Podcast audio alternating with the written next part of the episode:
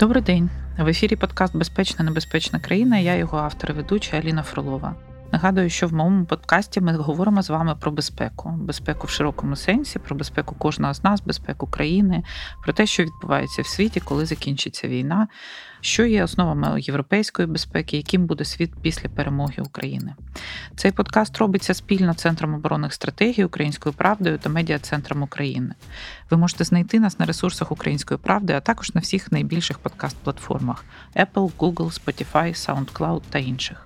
Не забувайте підписатися, щоб отримувати оновлення і долучатися до нових випусків.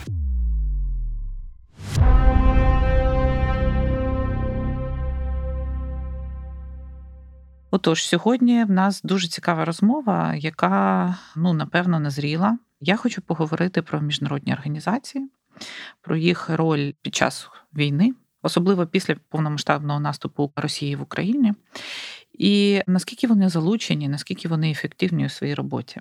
Дуже багато людей, в тому числі я, стикалася, скажімо так, з дивною поведінкою, дивною поведінкою Червоного Христа. Ми всі спостерігаємо за ООН, Ми всі спостерігаємо за тим, що коли підірвалася дамба в Україні росіянами, на сторінках ООН було празднування свята російської мови. І з одного боку такі організації були створені для вирішення глобальних проблем, для упередження війни, для допомоги найбільш постраждалим. З іншого боку, ми постійно стикаємося з тим, що ну, як мінімум, вони ігнорують свої обов'язки. І моїм гостем сьогодні, людиною, яка буде намагатися відповідати на мої питання, є юристка Оксана Бакальчук, правозахисниця, громадська діячка, колишня виконуюча обов'язки директора українського відділення Amnesty International в 17-22 роках. Оксана також активно займається питаннями прав людини, в тому числі правами представників ЛГБТ та жінок. Очолювала організацію, що активно просувала ратифікацію Стамбульської конвенції. Нагадую, що це конвенція проти домашнього насильства. Ну і в тому числі зараз е, Оксана займається і протоколюванням військових злочинів пов'язаних з сексуальною тематикою. Оксана, вітаю. Добрий день. Давай скажемо на початку, якби чому я тебе запросила, да? тому що в нас була гучна історія з Amnesty International, коли Amnesty International видало звіт про, скажімо так, некоректну поведінку українських військових під час захисту українських міст, де Амнесті стверджувала, що українські військові розміщують озброєння власне в жилих кварталах, але при цьому не дало контексту всього, що відбувається, не дало контексту відсутності ППО, не дало контексту того, що українські військові змушені іноді так робити. І цей звіт був опублікований. Про росіян там майже нічого не згадувалось. Україна пережила це дуже болісно. Це був з української точки зору дуже великий скандал, який дуже зашкодив репутації Емнесті. На той момент ти очолювала місцевий офіс, і власне ти пішла з Емнесті після цього. Але скажи мені, чи відчувалося всередині організації, не тільки в українському офісі, що щось не так, що ця поведінка, напевно, цей звіт, напевно, не є об'єктивним? Звичайно, війна в Україні, велика війна власне, не війна, на жаль, так як би нам хотілося, а велика війна, вона дуже сильно повпливала на всіх людей в світі, які так чи інакше цікавляться. Взагалі тим, що відбувається за межами їх країн. Люди, які підтримують такі організації, як Amnesty International або інші організації, я не знаю, великі міжнародні, я маю на увазі, вони переважно цікавляться тим, що відбувається в світі, можуть відрізнити там, не знаю, Руанду від не знаю, Таїланду, наприклад, mm-hmm. да, і більш-менш розуміють, яка там ситуація з правами людини в тій чи іншій країні. І, звичайно, те, що відбулось в Україні з цим звітом. Амністійним воно внесло, я напевне не побоюсь цього слова, якщо скажу, що навіть певний розкол всередині організації, який не пройшов просто так. Тому що організація це дзеркало насправді інших людей. Просто ці люди, які там активісти, активістки великої міжнародної організації, це там 10 мільйонів людей по всьому світу, від Аргентини до Австралії, абсолютно весь світ. Вони просто віддзеркалюють те, що відбувається і з іншими людьми. Да? І є певний плюралізм думок. Да? Хтось не розуміє, що відбувається, хтось не до кінця розібрався. Ті, хто розібрались, тим боліло більше, і вони протестували. В Емністі є справді якби особливість така, що сама конституція організації, да, тобто те, як вона побудована, вона дає можливість, принаймні в якійсь формі, висловлювати своє непогодження. І всередині організації це відбувалося. Ми це бачили навіть публічно. Тобто деякі офіси публікували в своїх країнах у себе на сайтах інформацію, як вони бачать цю ситуацію, пояснюючи своїми мовами. Для людей, які їх підтримують в цих країнах, що відбувається, і якби які кроки вони роблять для того, щоб покращити ту ситуацію, в якій на той момент опинилася організація. Скажу більше, що навіть після цього організація була вимушена зробити незалежне розслідування цієї ситуації. Тобто вони запросили експертів, експерток з юридичних професій, тобто це викладачі топових університетів юридичних uh-huh. світу, а також людей, які, скажімо так, процесуально оцінили ситуацію, як приймалось рішення, що було з українським офісом, чи була у мене, наприклад, можливість повпливати на цю uh-huh. ситуацію, да, змінити її і все інше. Те, ну тобто, вони от, якби провели таке розслідування. І е, я дуже довго на нього чекала. Я дуже, дуже, дуже довго на нього чекала. А потім одного ранку я прокинулась і побачила, що Нью-Йорк Таймс опублікувало, як це називається, е, такий, що витік угу. до них цей звіт, який Емністі, як кажуть, збиралась сховати. Угу. Вони збирались, начебто, взяти цей звіт, який підготували ці топові юристи, там процесуальники, і сховати його і сказати, що ось дивіться, ми отримали звіт. Але, Але це наша внутрішня це, справа. Да, це наша внутрішня справа. Ми глибоко стурбовані, як ми тепер любимо жартувати. Да? І ми вчинимо певні зміни інлайн повністю з тим, що значить від нас вимагається. Мені здається, що хтось, ми не знаємо хто злив цей документ Нью-Йорк Таймс, але я думаю, що це хтось, кому так само боліло, як і мені. І це явно людина не з України. І це явно людина, якби, ну тобто, скоріше за все, це можливо хтось, хто його писав. Ми uh-huh. ми не знаємо. Ми не знаємо, це ми ніколи не дізнаємось, хто це uh-huh. зробив. Але для мене це ще один показник того, що ну, якби не все так одностайно не все так єдино, як нам здається інколи. Да? Що ось там організація зробила якусь заяву, вони всі погані. Ну, бачите, ні. Тобто, все одно навіть зсередини організації виникають ем, все більше якихось таких ситуацій, які дають можливість проявитися тим, хто не згоден, і повернути ситуацію абсолютно навпаки, тому що ну уявляєте, в Нью-Йорк Таймс, да, це газета, яку читає велика кількість людей. З'являється інформація, що амністія пробувала скрити це, але ось подивіться. Ну і звіт, звичайно, абсолютно розгромний. Тобто вони е, і з юридичної точки зору розкритикували його, і з процесуальної. А дивись, Емнесті, наскільки я розумію, було створена для того, щоб, ну, умовно кажучи, захищати права.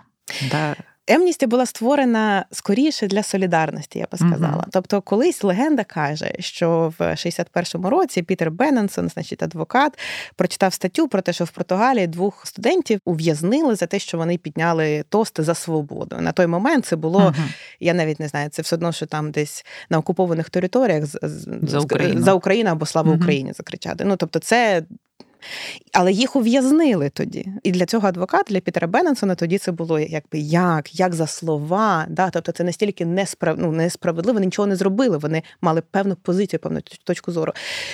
І так він організував Amnesty International. Він придумав цю ідею, що ми можемо об'єднуватись для того, щоб підтримувати людей, які страждають від порушень прав людини в інших країнах.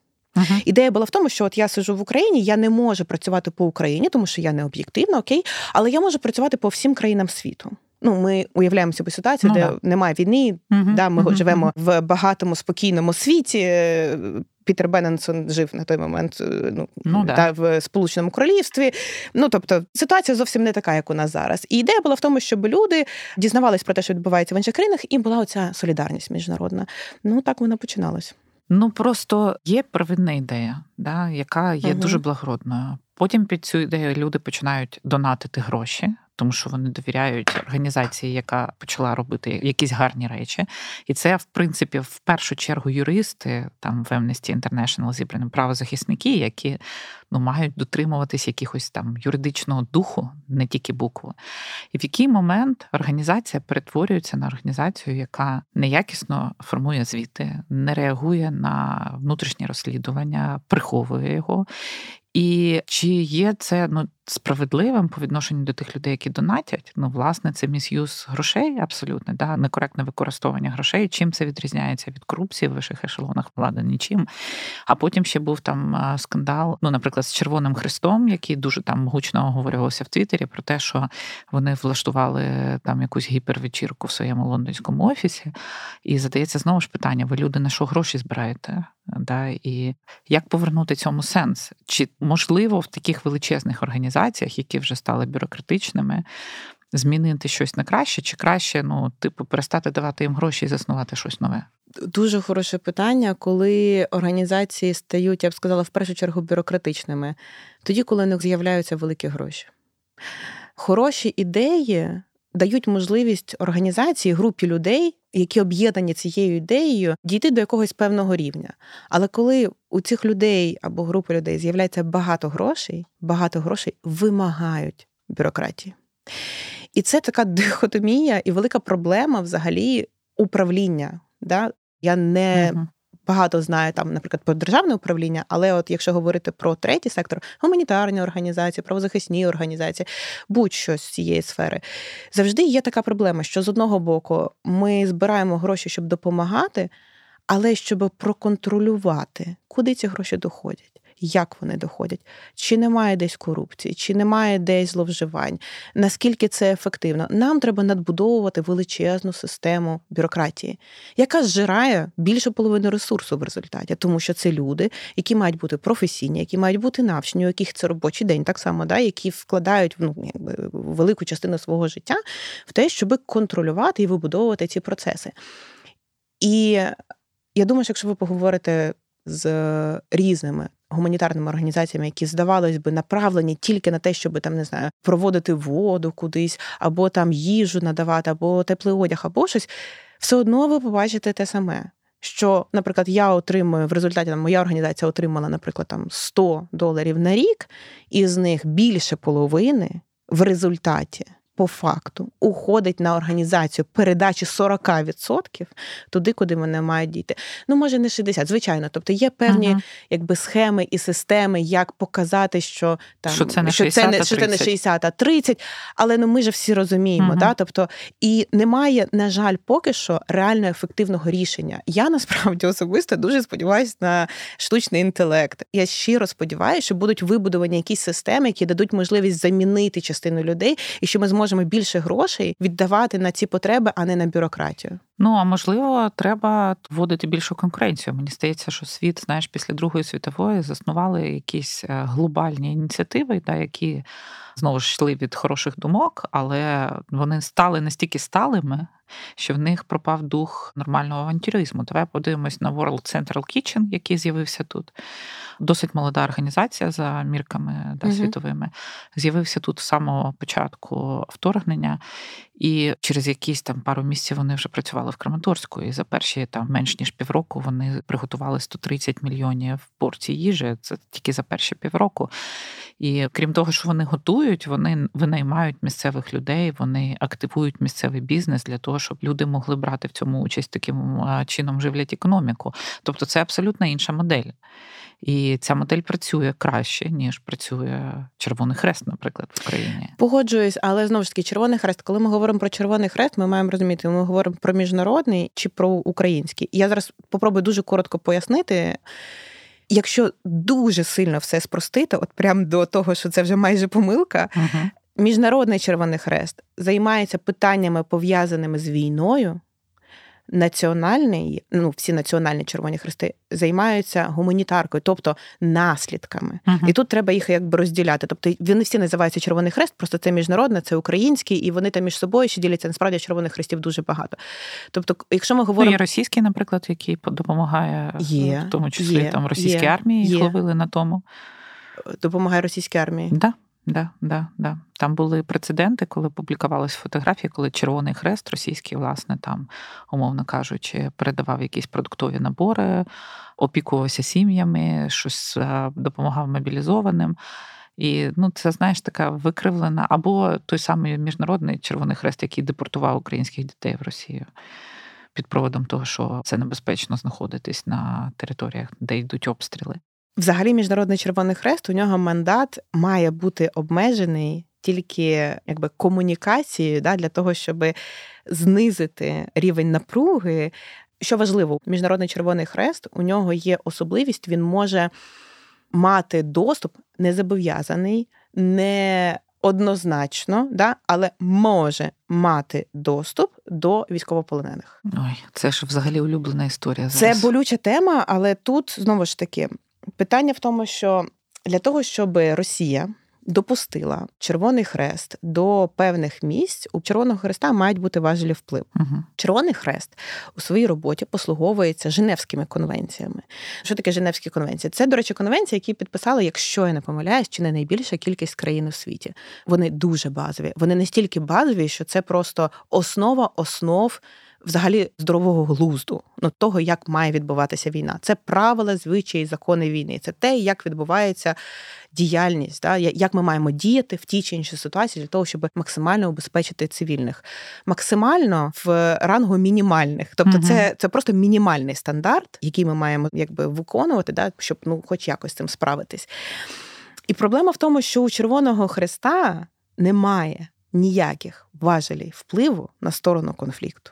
Нема. Слухай, ну тут же ж теж питання про те, чи хочуть вони мати цей важіль впливу. А навіть тому, якщо що... хочуть, тут треба розуміти, що у Червоного Христа міжнародного, і зараз я ще раз кажу, я нікого не захищаю, я зараз угу. мислю просто як ну, да. юристка, да. тому що це не добре і не погано. У мене є своя точка зору з того, як це має бути, але зараз я транслюю, якби як я бачу це з юридичної точки зору.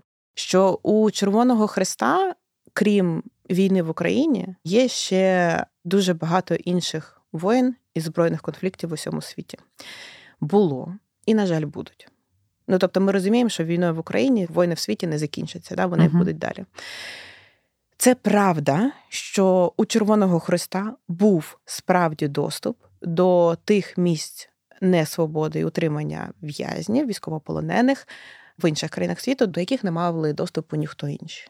Ну і це правда. Та? Тобто, ми говоримо тут і про Боко Харам, Угу. Ми тут і про іділ говоримо, і багато про кого. Ну, Тобто іділ виявився більш е, ну, відповідним тут Женевським конвенціям, ніж Росія. Червоний хрест, ну якби вони мають доступ угу. до певних. Українських військовополонених в Росії питання в тому, що вони не мають до всіх і до тих, до кого ми би хотіли, щоб вони мали. Тому що ми знаємо, де відбувається найбільше Порушення. найбільше порушення. Ми знаємо, що буквально недавно були роковини по Оленівці. Да? да. Тобто я думаю, що це приклад, який ніхто з нас ніколи не забуде. Uh-huh. Це приклад того, коли ми знали, що там відбувається до цього, наскільки жахливі умови, скільки було переговорів, щоб вони туди потрапили, як це було складно. Врешті, після того, що сталося, скільки було вимог, скільки було прохань, скільки було звернень да, до того, щоб була можливість туди потрапити, і Росія сказала ні. І у Червоного Христа немає. Ну якби важелів впливу. У них немає армії, у них немає якихось важелів, які би реально могли заставити їх це зробити, умовно кажучи. Ось ви нас не допускаєте. За це у нас дивіться по вижився там в Женевській конвенції. Да, Ми вносимо пункт, що за те, що ви там не допускаєте нас на нашу вимогу, Червоний Хрест, який uh-huh. супернейтральний, нікому нічого не розказує.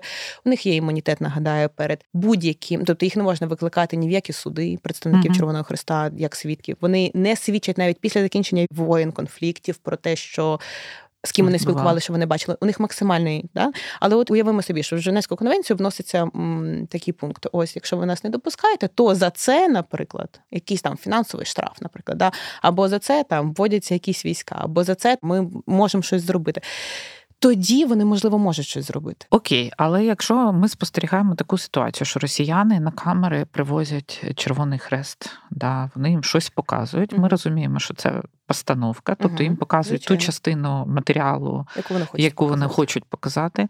Після чого Червоний Хрест, знову ж повертаючись до контексту, да, виходить і каже: ми не спостерігаємо будь-яких порушень. Це заява, яка вирвана з контексту, але ця заява, наприклад, там багатьом африканським країнам, які взагалі не перебувають всередині всього, що відбувається тут, дає розуміння того, що окей, Росія порушень не робить. І чи не потрібно міжнародним організаціям? В нас ця історія була з ОБСЄ безкінечно. От безкінечно, да, коли до початку повномасштабного вторгнення, коли Росія їх далі КПП не пропускала, вони там щось у віконце поспостерігали, потім казали, що українці порушили 63 рази, а росіяни ми не змогли зафіксувати, може один. І все. І це абсолютно вирвані з контексту речі, чи не мають міжнародні організації, маючи зараз цей досвід маніпуляцій, всі постійно говорять про те, що інформаційний вплив, інформаційні маніпуляції є складовою війни, чи не мають вони випрацювати якусь іншу методологію? Мають, звичайно, але це задача не стільки організацій, скільки країн. Які мали би консолідуватись, об'єднатися і пропонувати вносити зміни. А на базі чого це може бути? Знову повертаємось до ООН? Залежить від того, яка організація. Якщо ми говоримо про Червоний Хрест, то це все-таки Женевські конвенції. Uh-huh. Тобто, це мають країни знову зібратися, да, і подумати: от дивіться, у нас є такий досвід. Ось у нас є там юридичний аналіз під цим, який на війні в Україні, і також на оцих воїнах. Да, Тобто, ми бачимо, що є певний паттерн. Певний тип поведінки країни-агресорки, і вона ось так може використовувати ці норми, значить, нам треба внести зміни.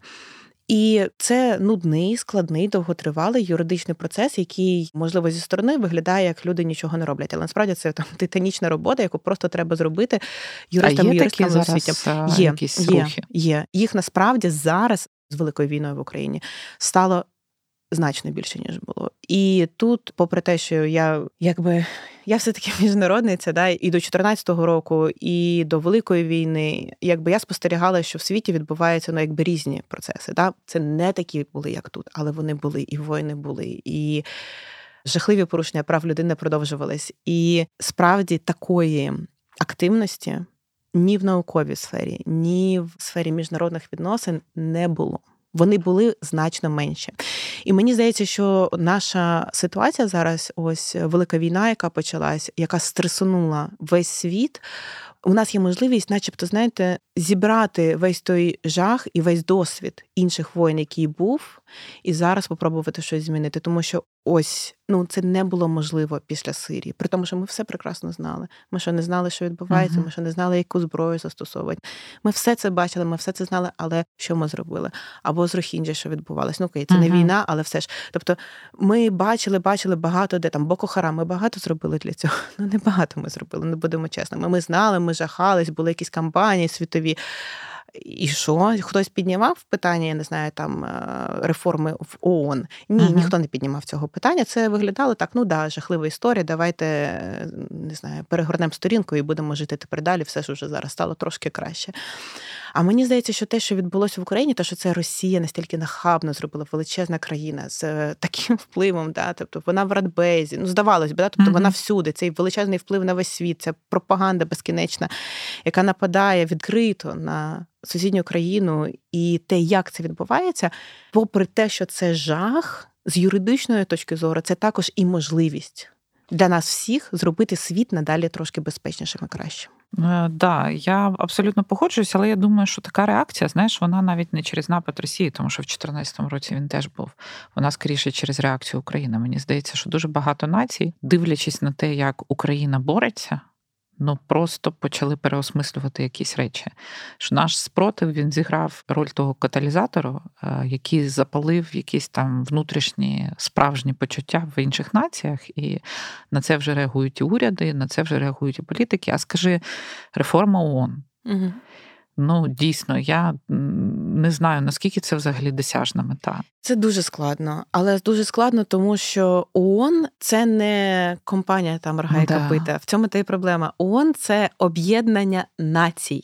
ООН є такою, якою світ захотів її бачити. Тобто, ось є 193 країни в світі, по-моєму, да, які є членкинями ООН. Ну, взагалі, ця ідея того, що є там в Радбезі, скільки зараз е, в Радбезі п'ять основних вже, які угу. Незмінні. До речі, плюс п'ять да? чотири. Чотири. Чотири, які ну, додаються. Ця от ідея того, що є дев'ять країн. Які визначають ну умовно долю світу, угу. і вона мені здається дуже така, знаєш, колоніальна якась. Е, Дивись, і так і ні.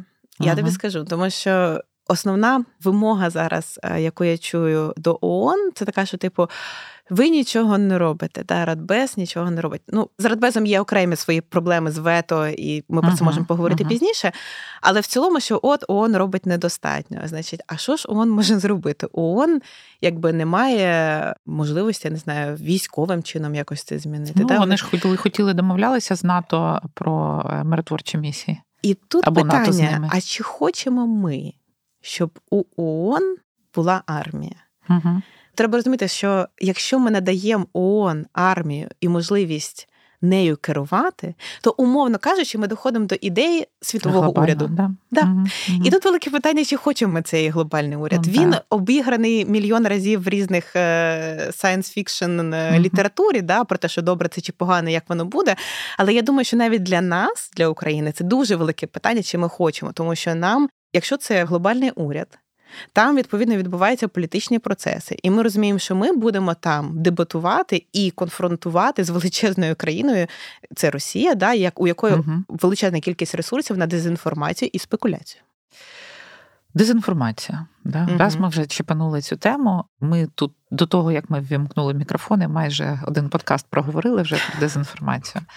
Одна з тем, яка зараз дуже актуальна, це чи можливо взагалі якимось чином унормувати в міжнародній площині факт того, що дезінформація це частина війни, це фізична частина війни. Ми бачимо це біснування відкрите зараз вже на російському телебаченні, да, яке там якимось чином стимулює агресію і таку поведінку звичайних солдат російських, да, які б ну, мали б мати якісь там відчуття, вони не були в системі, вони мобілізовані.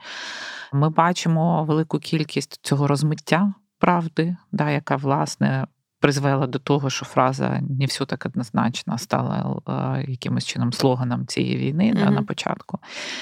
Це загроза, це фактор війни, це не просто, скажімо, точка зору.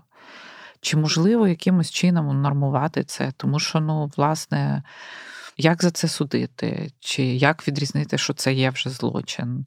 Як цьому протидіяти? Це дуже складне питання, і його треба розглядати в кількох площинах. Є питання підбурювання до війни. Воно, в принципі, описано в міжнародному праві погано, криво, недостатньо. Немає відповідальності за нього, що теж треба розуміти. Тобто, ти ще попробуй довести, да, що оцей заклик або ця там програма справді доводила там uh-huh. людей да, до того, що вони брали зброю і йшли воювати або когось вбивати. Але в теорії щось є. Якщо ж говорити про дезінформацію як не підбурювання до війни, да, а от розмивання правди і неможливість для людей приймати те чи інше рішення, да, з якої то сторони взагалі що відбувається. Це трошки інша площина, і я боюсь, що вона в теорії можлива, але мені поки що дуже складно уявити, як би це зробити не бланкетно, а прицільно, якісно саме з точки зору міжнародного права. Тому що одна справа, коли ми говоримо про національне законодавство, в uh-huh. національному законодавстві ми знаємо, у нас якби це моя ділянка території. Я знаю, що в мене тут ростуть яблучка, тут грушки, а тут помідорчики ростуть. Тобто я знаю. Свій ґрунт, і я знаю, де я можу посадити оцю нову ідею. Якщо ми говоримо про міжнародне право, то все трошки складніше, тому що ця територія дуже велика і вона теж певною мірою змінна у зв'язку з певними обставинами, які відбуваються в світі. І ми маємо розуміти, що прийняття будь-яких норм на міжнародному рівні або якихось правил. Е, Наше бажання мати хороший результат завжди буде використано кимось, хто захоче це використати в поганому світлі. Це зараз робить Росія дуже активно. Ми власне з дезінформацією. Що вони роблять? Вони кажуть, а Україна теж, закидують якусь неправдиву або частково дуже часто правдиву інформацію, перекручують її. Знаєте, найкраща брехня це там, де є хоча б частинка правди. Ось тут часто да, ми бачимо в тому, що вони говорять з точки зору міжнародного права, якась логіка там є, uh-huh. якась частинка правди є, але це накручується величезна історія довкола неї неправдива і подається як правда. Хоча основа діяльності такої дезінформації лежить, начебто, в межах міжнародного права. Ось, наприклад, засідання ООН да, uh-huh. відбуваються на якусь тему. Що робить Росія? Росія приходить і починає, значить, там три години розказувати про те, що в Україні там притісняють російськомовних uh-huh. якось, або там не ті закони у нас приймають, або ще щось. З точки зору міжнародного права, це правильно. Тобто, ну так працює міжнародне право. Це правда, що якщо в якійсь країні відбувається порушення, або уряд там обмежує якісь права, інші країни про це дізнаються, і вони починають тиснути або міжнародні організації, да, тобто вони починають розказувати цю інформацію публічно і казати: О, дивіться, тут відбувається те, те, те. Насправді уряд робить неправильно, насправді там є певна проблема. І ідея в тому, що коли це озвучується публічно, всі це обговорюють. Сам уряд подумає, ах, да, ну напевно, я щось тут неправильно uh-huh. зробив. Зроблю я крок назад, тому що якось невдобно вийшло. Всі тепер uh-huh. знають, що я тут е, порушую права людини у себе е, на території. Так мало би бути. Така була ідея. І в принципі більшість країн так і працює нормальних. Uh-huh. Але не Росія. Вони беруть цей же принцип, да, про можливість дізнаватися про якісь порушення теоретичні, які відбуваються у іншої країни. Вони це приносять на засідання ООН, подаються трошки, ну або не трошки, змінюють.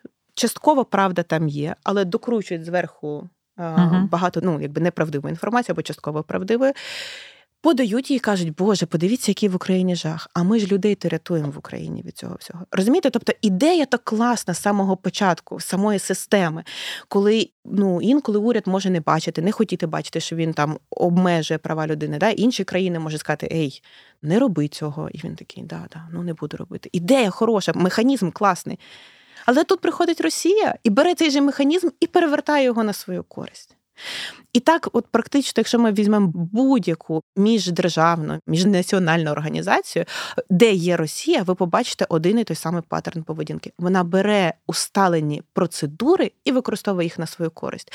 І повертаючись до дезінформації, ну мені зараз складно уявити, як має бути вибудована модель захисту від дезінформації так щоб ну умовно наступна uh-huh. Росія, якась інша країна або сама Росія не використовувала цей механізм таким чином, щоб придушувати взагалі свободу слова від початку і до кінця. А, Да, ці дискусії зі свободою слова вони точаться постійно. Це дійсно дуже така тонка межа. Але знаєш, ми всі пам'ятаємо, як Україну критикували за заборону російських медіа. Це просто був аншлаг. До речі, наскільки я пам'ятаю, Amnesty International в 17-му році теж дуже активно критикувала закони про декомунізацію, да, про декомунізацію. Да, в яких там був в тому числі і мовний аспект, якщо я пам'ятаю. Да. Якщо ми говоримо про декомунізацію, вона має відбуватися іншим чином. Вона має відбуватися через освіту, поширення інформації, а не через криміналізацію. Тобто, я коротко скажу, угу. те, що ми бачили тоді. І я абсолютно впевнена, що ця картинка була підготовлена Росією, але ми це бачили, коли йде цей парад, де парад, якась ця хода, значить, uh-huh. на 9 травня, чи на я вже не пам'ятаю, по-моєму, це було якраз 9 травня. І там абсолютно старі люди, значить, з тими плакатиками, на яких обличчя їх там теж старих людей, uh-huh. і їх, значить, затримує поліція. З точки зору прав людини, це виглядає неправильно, тому що у них є певні переконання. На той момент вони виходили, да, начебто в пам'ять про своїх предків чи там про своїх там батьків, когось там. І вони за це несли теоретично кримінальну відповідальність. По факту, ми всі розуміємо, що все було не так, що це було пов'язано з впливом Росії, що ця вся дідива валі, ця вся якби ідея Другої світової війни, яка екстраполювалась на практично всі країни пострадянського простору і дуже активно використовується російською пропагандою вже останні, я не знаю, там я не знаю вже скільки років, мені здається, з 90-х, напевно, воно uh-huh. як почалось да, потрошки виростати. Ось yeah. вони це там останні 20 років вже несуть дуже активно. Ми розуміємо, чому якби наш уряд, да, чому Україна хотіла цих змін, але той спосіб, який вона вибрала, він неправильний. Дуже важливо було в той момент вкладати кращі ресурси з нашої точки зору. Да? І я так думаю, в освіту, в поширення інформації про те, що було при радянському союзі, який був режим, що відбувалося з Україною. Те, що ми бачимо зараз. Подивіться, після великої війни, нарешті про це почали говорити. Нарешті ми ну якби цікавимося своєю історією. Нарешті Але ми почали було говорити. багато заборон. Просто це все було заборонено, плюс почалося роз'яснення. І розумієш, європейські ж країни вони теж пішли. Ну, по факту дуже багато країн зараз заборонили російські медіа в себе навіть ті країни, які дуже жорстко нас критикували. І це критикується знову ж таки. І це критикується. Але знову ж таки, те, що це критикується, до цього не треба ставитись як до о Боже, тепер буде кінець світу. Ну, якби це точка зору прав людини. Вона не є універсальною для всього якби існування суспільства. Да? Є військова точка зору, є точка зору прав людини, є точка зору міжнародного гуманітарного права, є політична, економічна, є дуже дуже багато позицій. І власне ті, хто при владі, мають ці всі позиції оглядати і приймати певне рішення. Да, інколи це економічно невигідно, інколи це з точки зору прав людини невигідно, інколи це з точки зору там ще якось невигідно. Це нормальний процес. Але сказати, що те, як відбувалось тоді саме в той момент, в 17-му році декомунізація, мені здається, що вона була недостатньо ефективною. Що більше ефективним було б, якби були цікаві, освітні, якісні процеси. Поширення інформації про те, що відбувалося в радянський час, і, наприклад, зокрема, що відбувалось під час Другої світової війни, тому що ось я зараз помічаю, що старше покоління дуже болісно реагує на знесення радянських пам'ятників. Угу. Моє покоління на це дивиться як на а в чому проблема? Ну тобто, це радянський режим. Да, це було в нашій історії, але у мене немає ніякого емоційного зв'язку з е, цими лідерами, я не знаю, з цими пам'ятниками. І для мене uh це не питання. Я приймаю цю реальність, яка є зараз. Я отримувала освіту, вчилась, дізнавалась про те, що було в радянський час, і мені це більш-менш зрозуміло. А покоління, кому зараз от в районі 70, uh-huh. вони до кінця не розуміють. Вони не розуміють, вони наче й підтримують, да, але вони не розуміють, чому їх те, що для них було важливо все життя, зараз зносять. І я не кажу, що вони там завтра вийдуть на вулицю, не ну там з якимись uh-huh. вимогами. Ні, але мені здається, що от те, що почалось зараз, оце поширення інформації про. Зокрема, те, що відбувалось під час Другої світової війни, як себе вели з солдатами, що відбувалося, як приймалися рішення. Да? Тобто, оці всі речі, про які зараз, ну нарешті. Ми можемо легко мати доступ. Це можливо дасть основу для певних змін знову ж таки в суспільстві, і цього дуже сильно мені завжди не вистачало. І я дуже рада, що це зараз відбувається, тому що це найкращий спосіб боротьби з цією ж клятою дезінформацією російською. Якісна, цікава, мовою людини написаний матеріал, який людина почитає, подивиться, зрозуміє, прийме як свою внутрішню ну, конституцію. якщо людина взагалі здатна сприймати, да, тобто ми, слава Богу, тут в Україні не були під впливом якихось страшних пропагандистських речей. Нас відсутність ідеології, напевно, сказалася дуже позитивно на зростанні незалежних поколінь.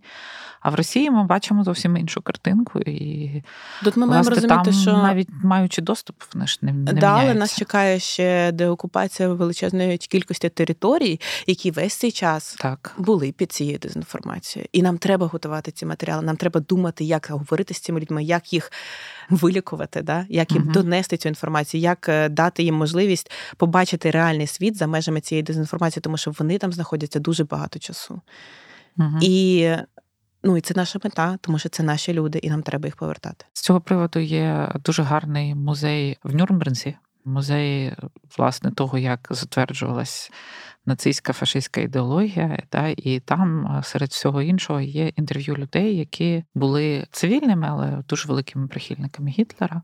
Їм зараз багато років на той момент, коли в них бралися інтерв'ю, як вони описували свій стан тоді, як вони описували свій стан, коли вони почали розуміти, що власне все це було дуже дуже жорстко, дуже погано.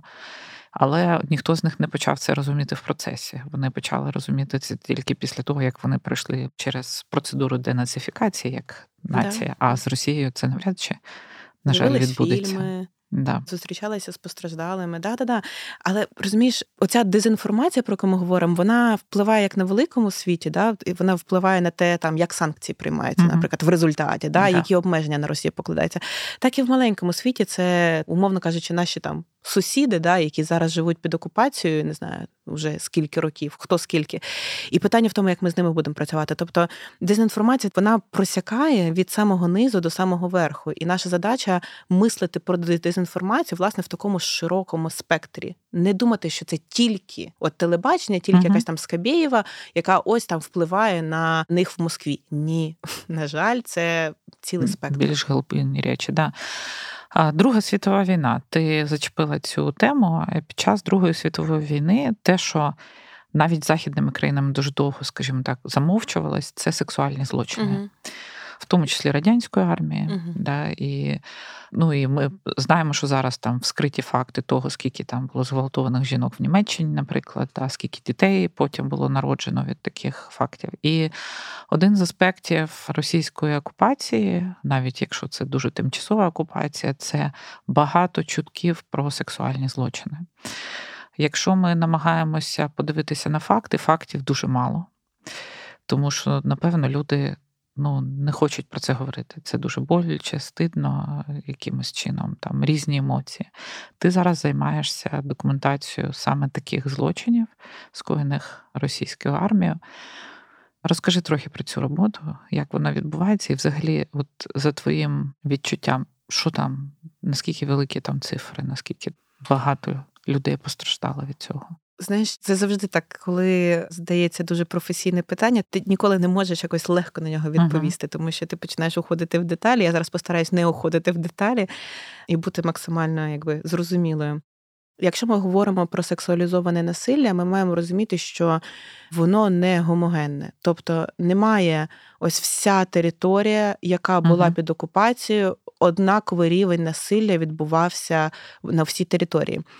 Переважно це залежить від того, де стояв який підрозділ, яке було командування, і які були обставини. Тобто, наскільки сильні були обстріли, наскільки була можливість для них там, е, я не знаю, чинити безчинства. Це комплекс факторів, який впливав на результат. Тому в деяких, наприклад, селах да, ми практично не зустрічаємо таких випадків, або їх там мало, а в деяких селах їх багато. Також треба розуміти, що багато людей, які пережили насилля під час окупації виїхали або під час окупації вже ну, якщо ми говоримо про Харківську область, там ще була можливість на початку uh-huh. виїжджати там е, ще певний період навіть через територію контрольовану українською владою, а потім вже через Росію. І вони зараз багато хто знаходяться досі в європейських країнах і. Напевне, принаймні в свої села повертатися не будуть. І тут треба розуміти, що вони можуть не повертатися, тому що вони знають, що про них знають. Угу. Ніхто не хоче повертатися так, щоб все село знало, що з тобою так вчинили. Тому ці люди перебувають ну, дуже часто в європейських країнах. І коли я з ними спілкуюсь, то практично всі говорять, що вони в своє село повертатись жити не будуть, але розглядають можливість часом повернення е, в Україну, звичайно, да, але ну не туди. Не всі це можуть, треба розуміти, тому що одна справа, коли людина виросла в селі і вміє робити сільську роботу добре, да, і знає, і має певний статок, певний ну, якби, рівень життя. Вона не завжди може пристосуватись до життя в великому місті. Це важко, це непросто. І зараз ті, хто виїхали за кордон, теж від цього, скажімо, потерпають, тому що це ну якби це не їх вина, да, їх uh-huh. вимусили обставини виїхати, вони пережили жахливі речі. І зараз, да, якийсь час їм допомагають, але врешті їм хочеться в село, їм хочеться робити свою роботу, їм хочеться бути своє потрібними, життя. своє життя назад, а його вже ніколи не буде. Це велика трагедія е, в спілкуванні з такими людьми. Ну, якби це, якщо ми говоримо про села і про окупацію. Тут часто уявляємо, якщо ми говоримо про сексуалізоване насилля, що це значить ось е, такі молоді дівчата, які постраждали. Звичайно, багато молодих дівчат постраждало, але вік не має впливу на насилля. В моїй практиці є люди менше 15 років, скажімо так, без деталей, да? Uh-huh. і старше 80 років. Тобто Дуже різний вік, дуже різні обставини, дуже різні ситуації, коли це насилля вчиняється. Насилля вчиняється часто тому, що просто можуть. Просто можуть. Просто вони знаходяться в селі, вони вважали на той момент, що вони, значить, тепер можуть все робити, що їм треба. Але тут треба розуміти, що сексуалізоване насилля, яке відбувається, не завжди відбувається під дулом автомата. Інколи воно відбувається через погрози, про які односельчани можуть не знати. Наприклад, коли жінці кажуть, там ми щось зробимо з твоїм сином, а сину, наприклад, там 10 років. І вона погоджується на ті умови, які солдати перед нею ставлять, для того, щоб уберегти свою дитину. А сусіди при цьому можуть думати, що вона це робить з власної волі. Угу. Ми ніко... ну, тобто, І от ця проблема велика, що в селах часто говорять, та вона сама. А потім ти з цією людиною говориш глибше, глибше, глибше, глибше і бачиш історію, і знаєш історію. Тобто, і я розумію, що може так сприйняти зараз, що ой, вона мені просто набрехала, а в селі то справді знають правду. А от мені там людині, яка документує, да, вона просто набрехала, що її там заставили. Є певна техніка, угу. ну якби це не голослівні слова. Просто я скажу, що це. Є певна методологія, як беруться інформація, як вона перевіряється, як вона оцінюється. Я зараз говорю вже про якби, результат. про результат. І є ще одна категорія людей, про яку дуже рідко говорять в Україні, це чоловіки. І сексуальне насилля, сексуалізоване насилля по відношенню до чоловіків. В Україні, наскільки мені зараз відомо, є лише одна організація, яка надає допомогу чоловікам, які пережили полон і тортури, зокрема сексуалізоване насилля під час полону психологічно, тобто вони надають психологічну допомогу. А що це за організація? Вона називається Блакитний птах. Угу. Я не знаю, мені невідомо, можливо, є ще якісь, але наскільки я знаю, всі інші надають допомогу жінкам, угу. ну або дівчаткам. Це певною мірою справедливо, тому що справді жінки більше постраждали в сексуальному плані, ніж чоловіки. Але чоловіків, які постраждали від сексуалізованого насилля під час полону і під час ну, якби тримання угу. в місцях несвободи під час окупації, дуже багато просто дуже багато, і вони про це не говорять. Тобто, це означає, що зараз у нас немає. Наративу, ми на рівні держави не говоримо, що це відбувається. Ми не нормалізуємо. Ну тобто, не нормалізуємо в сенсі, що що людина має що право людина має право переживати да. ті емоції, угу. і він після цього не перестав бути чоловіком. Він не перестав бути, він він не став поганим, він не став якимось. Угу. У нас дуже сильна ця культура, знаєш, ще з радянського часу, яка тянеться, оця тюремна, знаєш, опущений, ще щось. Насправді вона глибоко сидить у нас в головах, і нам дуже важливо на рівні держави проговорювати це, давати можливість говорити чоловікам про те, що вони пережили сексуалізоване насилля, і також надавати їм допомогу. Базові речі, медична допомога. Її просто ніхто не надає. Втрата сексуальної функції, можливість мати дітей, багато багато різних особливостей, які або там певні складнощі да, під час заняття сексом, які очевидно виникають після такого типу тортур. Ніхто цим не займається толком. Є, от кажу, наскільки мені відомо, одна, можливо, ще є якісь організації, які я не знаю, але мені просто про них не відомо. І для мене це зараз дуже великий виклик. Знаєш, і я його взяла собі теж як такий виклик в роботі. Я дуже хочу це змінити. Я дуже хочу про це говорити. Я дуже хочу підтримати всіх чоловіків, які пережили це, угу. Попробувати змінити на рівні держави, на рівні суспільства ставлення до цього і якби нормалізувати процес надання допомоги. На щастя, зараз, наприклад, ментальне здоров'я уже зараз в нормі. Да? Олена Зеленська підтримує цю величезну кампанію по ментальному здоров'ю, і це нарешті ми про це почали говорити. Це так класно. Тепер мені хочеться, щоб також ті теми, які супер табойовані, це сексуалізоване насилля, потрошку виходили з тіні, і чоловіки. Які постраждали від сексуалізованого насилля, також якби ну не мовчали, да, говорили, щоб вони знали, що те, що з ними відбулося, це не соромно. Що винен в цьому тільки кривдник, винна в цьому конкретна російська армія, конкретні люди, які це вчиняли. І якщо ці чоловіки зможуть прийти до нас або до прокуратури, або до інших правоохоронних органів, розказати про те, що з ними відбулось, це буде перший крок до того, щоб знайти і покарати врешті тих кривників, які це зробили. Тому що, власне, ми займаємось тим, що ми їздимо в села, в містечка, от глиб-глиб, далеко-далеко, в місця, які були під окупацією, шукаємо людей, які постраждали, говоримо з ними, документуємо випадки. Потім певним чином через досить складну систему перевіряємо, звіряємо, складаємо дані докупи і, врешті, проводимо розслідування для того, щоб потім разом з правоохоронними органами або на рівні України, або на міжнародному рівні це може бути одразу звернення в міжнародний кримінальний суд, або по принципу універсальної юрисдикції, якщо це, наприклад, там якась країна погодиться це розслідувати, да, там прокурори в Німеччині там чи у Франції, чи ще щось. Ми це все складаємо докупи і розслідуємо. І це можливість притягнути цих кривдників, які вчинили ці жахливі речі, тортури, сексуальне насилля до відповідальності. Я щось згадала Ірину Довгань, пам'ятаєш? Вона Звичайно, да, вона ж довго мовчала про те, що вона стала власне жертвою сексуального насильства. Це активістка, яку прив'язували до стовпа, ще там в перші. Це 14 рік, да, мені здається, да, 14 рік. І її фотографії облетіли, власне, там всі медіа. І от знаєш про притягнення до відповідальності, вона говорила про те, що таких фактів було кілька, і один раз вона була зав'язаними очима. І для неї один з найбільш таких факторів, який треба було сприйняти, що їх неможливо буде покарати, тому що вона їх не впізнає. А чи можливо довести, що такий злочин він є злочином на рівні, ну, умовно кажучи, держави? Да? Тому що ми ж розуміємо, що масове поводження таке армійців з цивільними людьми це якась загальна практика для росіян. Звичайно, можна, звичайно, але власне для цього нам треба більше історій. Нам треба, щоб люди говорили. Є поліція, є прокуратура, є там служба безпеки України. Вони роблять свою роботу. Але є частина людей, які з тих чи інших причин не хочуть з ними говорити. Да? Вони бояться, вони не впевнені.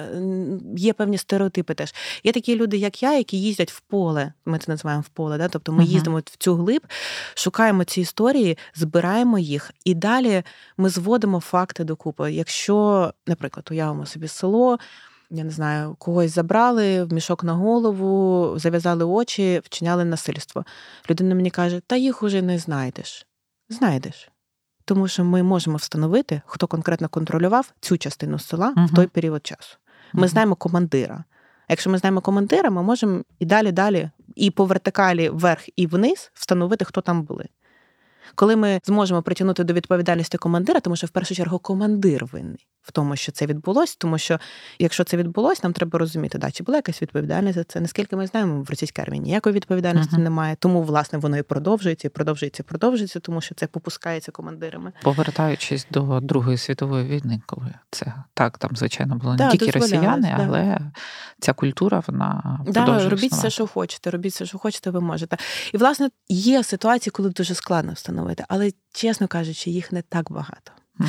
І ще дуже багато міфологізованих історій, наприклад, коли те, що мені зараз згадується, коли. Тож, на жаль, не можу розказати деталі, але відбувся жахливий злочин. Кілька людей постраждало, зокрема і через сексуалізоване насилля. І мені родичі кажуть: ну, ми нікуди не звертались і не будемо, напевне, тому що кажуть, що їх уже вбили. Я кажу, кого вбили? Ну, тих, хто це робив. А звідки ви знаєте? Та хтось говорив, що їх вже вбили. І оця, от, знаєте, та хтось говорив uh в результаті. Я розумію, що там добиватись справедливості дуже складно, особливо якщо ти людина, яка виросла в селі, знову ж таки, ну, тобто без розуміння, як працює система. Ну, якби вони не розуміють, як і їм легше погодитись на цю міфологізовану історію, що когось вже вбили, і, начебто, ну вже нічого не доведеш. Але для цього є ми. Для цього є ми, для цього є правоохоронні органи. Ми, власне, заточені і навчені на те, щоб знайти і притягнути до відповідальності. Якщо, наприклад, самі солдати вже зараз вбиті, нічого страшного, я їх командир. Uh-huh. І навіть якщо вони зараз знаходяться в іншому місті, ще щось, ми все одно їх знайдемо. Чим більше у нас буде інформації, тим більше у нас можливості звести все докупи, впевнитись в цьому і доводити це на міжнародному рівні. А це найважливіше, тому що насправді чим більше у нас буде справ в міжнародних інституціях е, через я маю на увазі міжнародний uh-huh. кримінальний суд. Через принцип універсальної юрисдикції, можливо, через власне якісь інші, да, теоретично трибунал. Знаю, там ну трибунал тут скоріше по злочину агресії, але uh який може там да, розслідувати такі злочини, такі випадки, тим більше у нас шансів насправді для світової спільноти боротися з тою самою дезінформацією, тому що рішення суду. Для ну нормального журналіста або журналістки на міжнародниці це значно важливіше і сильніше, ніж якийсь десь там почутий факт. Розумієте, да, про що я кажу? Да. Завершуючи нашу розмову, напевно, скажи, а взагалі наскільки зміниться ця правова система механізмів якихось регулюючих після всього того, що відбувається в Україні. Е, я розумію, що це може трошки не інне питання, але я погоджуюсь з тобою, що ця війна відрізняється від інших, тим, що вона втягнула в себе дуже багато країн, вже втягнула в себе. Є країни, які, крім України, почуваються в небезпеці. Це і Польща, і Балтійські, і Норвегія, Швеція. Є країни, які прийняли це політичне рішення, і вони дуже чітко змінюють свою позицію політичну. Да, Там Німеччина, яка ну просто колосальний розворот зараз в політичній ментальності своє сприйняття світу зробила. Японія, яка вперше погодилася з тим, що вона дає там військову допомогу. Да, Тобто в багатьох країнах світу змінюється взагалі сприйняття того, що треба робити від такого, знаєш, е, е, глобального спокою до глобального неспокою собою, скажімо так. Це ж якось має відобразитися. Ну там, наприклад, той самий трибунал, який створюється під кейс конкретний, mm-hmm. та, чи не має бути, якщо все одно люди роблять війні. І там витрапляються жертви сексуального насилля, жертви некоректного ведення війни. Чи не має бути якихось сталих інституцій, які мають займатися цими викликами? Для того, щоб вони були створені, потрібне бажання країн. Проблема в тому, що ми, цивільні, які переживають зараз війну тут, да, знаходячись в Україні, ми це добре розуміємо, цю необхідність. Да? Ми кажемо, дивіться, от ми зараз тут знаходимося, нам не вистачає такого механізму, який би міг нас захистити, який би міг добре працювати і доносити ефективну там інформацію, якось врешті, щоб санкції не кладались, врешті, щоб uh Росія була ізольована. Проблема в тому, що, на жаль, багато країн також порушують і правила і звичай війни, і права людини, і розпочинають воєнні конфлікти. І це не тільки Росія. І проблема в тому, що ці країни не зацікавлені в тому, щоб створювалися якісь такі інституції, які реально би були превентивними. Тобто це велика баталія на світовому рівні насправді зараз про те, чи справді ми хочемо зупинити війни, справді всі повністю, або ми трошки імітуємо це, і ми хочемо зупинити війни тільки в слабких країнах слабких ситуаціях, там, де нам це вигідно, там, де це вигідно тим країнам, які сильні і які можуть повпливати. Ну і це реальність, якою ми живемо зараз. Тобто ідея рівності, вона вже певною мірою дійшла і туди, до обговорення на тому рівні. Тобто, якщо ми рівні то можливо час тоді не прикриватись тільки своїм великим статусом і там накладати вето, або я не знаю, там не підтримувати ідею створення трибуналу по злочину агресії для всього світу. Тому що інші країни бояться, що да, сьогодні вони притягнуть Росію, а завтра притягнуть їх. Все дуже просто. І це не такі, ну я не знаю, там є якісь очевидні країни, типу Китаю, да, які б зразу приходять uh-huh. в голову. Ми такі, а ну звичайно, це ж Китай. Ні, а Сполучені Штати. Uh-huh. Ну тобто, ми не маємо їх ну, відкидати. Вони теж вчиняли ці злочини. Ну, якби і на світовому рівні це всі прекрасно розуміють. Але сам факт, якщо ми вже створюємо цей такий от трибунал, де який буде розслідувати злочин агресії, він же буде по відношенню до всіх. Або, наприклад, створити трибунал, і США в нього не буде входити, наприклад, або Китай не буде входити. Ну розумієте, да? Ну, тобто да. це складна ситуація, яка насправді врешті йде до тої політичної волі, якої, як мені здається, просто немає. Мені здається, що вона має з'явитися. Як тільки реально з'явиться політична воля для того, щоб був мир, він буде. Але зараз її немає. От і все.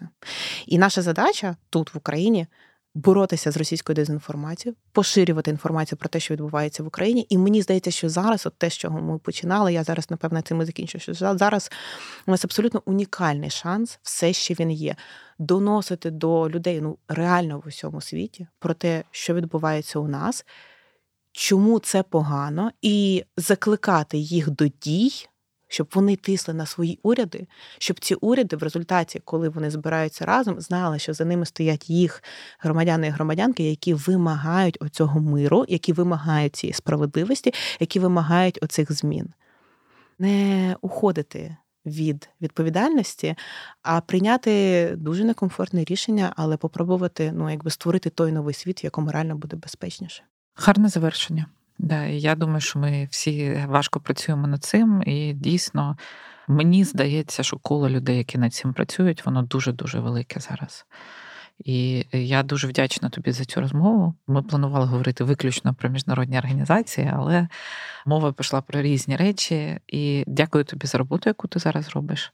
До речі, тебе вже виключили із е, миротворця сайта? Ні, я досі Ні, там. Ти досі там. Ну, можливо, тобі дадуть амністію за речі, які ти робиш зараз. Та, і міжнародно.